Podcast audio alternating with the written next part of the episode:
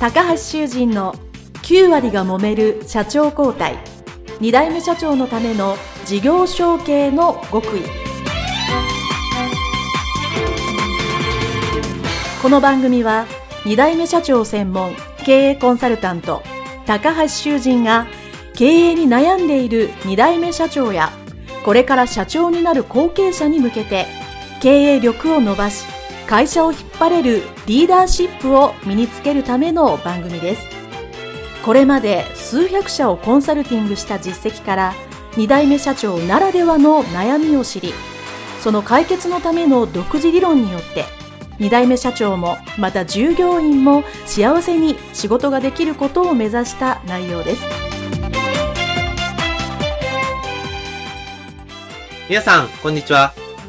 事業承継コンサルタントの高橋修人です。本日は後継者、後継社長のためのマーケティング、顧客目線についてお話をします。皆さんの会社、えー、製造業か、販売業か、サービス業か、いろんな業種があると思いますけれども、最終的に取引先なり、お客様が買っていただいて、お金を払っていただいて、そうすることによって売り上げが全て成り立っているかと思います。ですから、当然、お客様が喜んでもらう。たくさんお金を払ってもらうために日々活動しているわけですよね。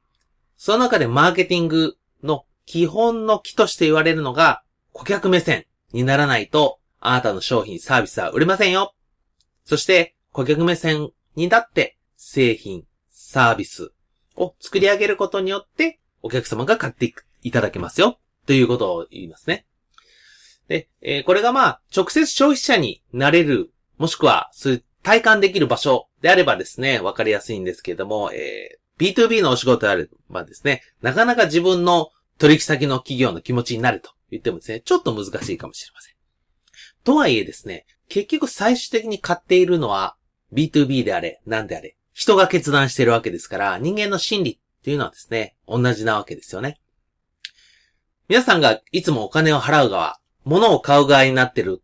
時をですね、少し考えていただければ想像しやすいと思います。えー、例えばスーパーに行って食品を買うでもお菓子でもいいです。まあ、高級なものであれば、えー、趣味的なものが、えー、多いですかね。えー、カメラとか自動車とか、スマホもそうですよね。そういうものを買うときに皆様が何かしら考えている段階、状況、頭の中を整理するっていうのがですね、実はこの顧客目線には重要なんですね。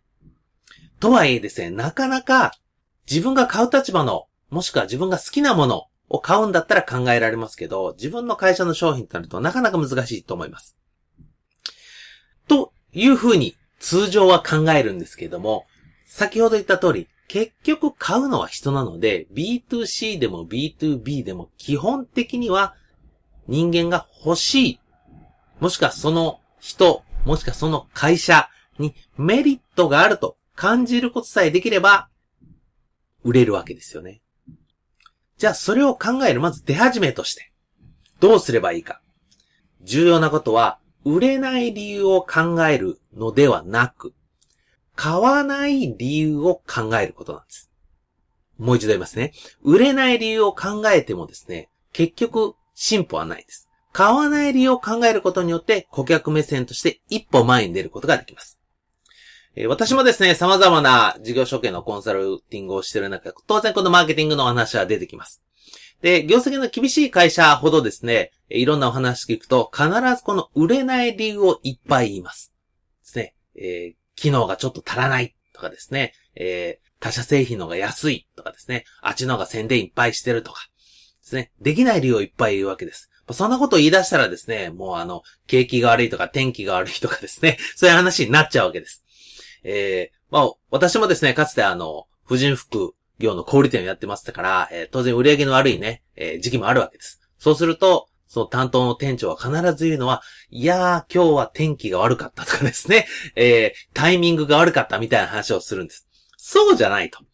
重要なことは、売れない理由を考えることではなく、買わない理由。なんで、このお客様、取引先は買わないんだろう。っていうのを考えることによって、顧客目線となり、その製品やサービスの改善ができるわけですね。当然そのままでは売れないわけですから、何かしら何かを改善しなきゃいけない。そのヒントをするためには買わない理由を考えるというのが、まず大前提です。えー、一つですね、えー、ちょっと例をお話ししたいと思うんですけども、えー、まあ、ある美容クリニック、美容外科クリニックがありまして、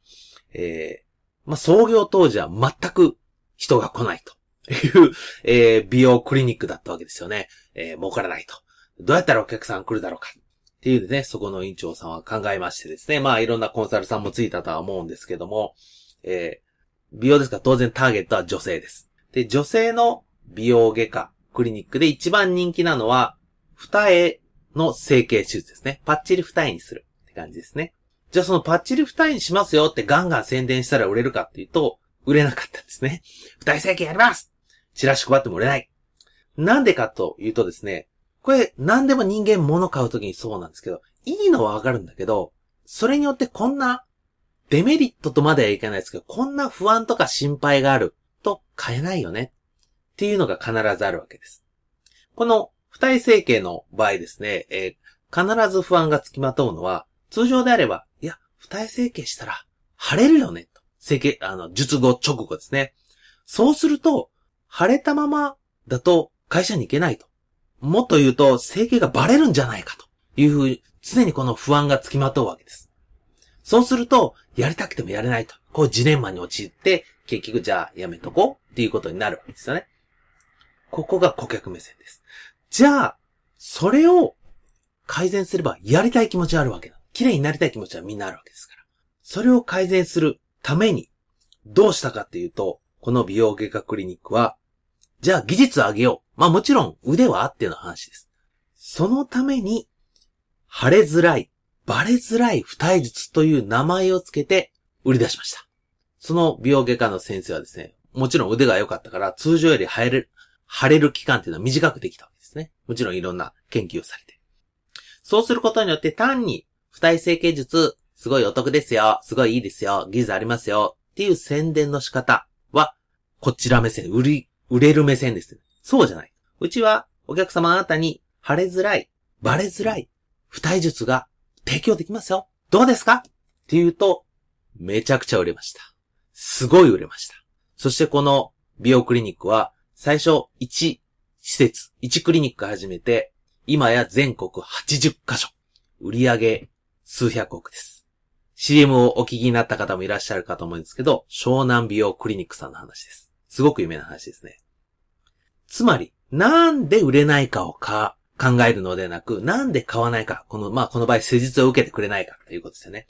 そうか、バレたら嫌だから、バレないようにするというところをアピールしたっていうところが非常に重要なんですよね。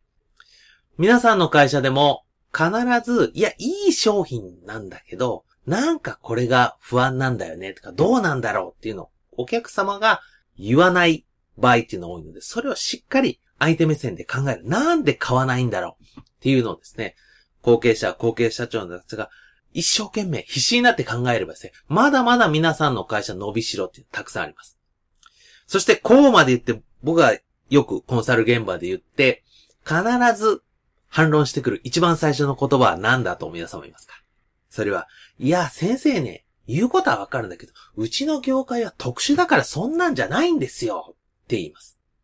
それも思い込みです。僕は何百社、そしてたくさんの業界を見てきて、売れない原因っていうのは、その業界が特殊だからっていうのではありません。よほど法律でガッチガチの会社、あ業界別ですよ。それ以外はほとんど思い込みです。特殊ではありません。物を売るのは特殊業界ではないんです。なぜなら最初に言いました。結局買うのは人間ですね。人間の心が決めるわけです。ということは、売れないんじゃなくて買わない理由、買うための不安要素をどんどん排除していく。そして、買いたいなという気持ちにさせることができれば、どんなものでも売れます。売り上げを伸ばすことができます。ましてや皆さんの会社は全く売れてないものを売るわけではありません。すでにある程度実績あるものをさらに売るわけです。これは非常に可能性が高いビジネスの方法です。そのためには顧客目線を今一度考えて知るということが大切であるということをお伝えしたいと思います。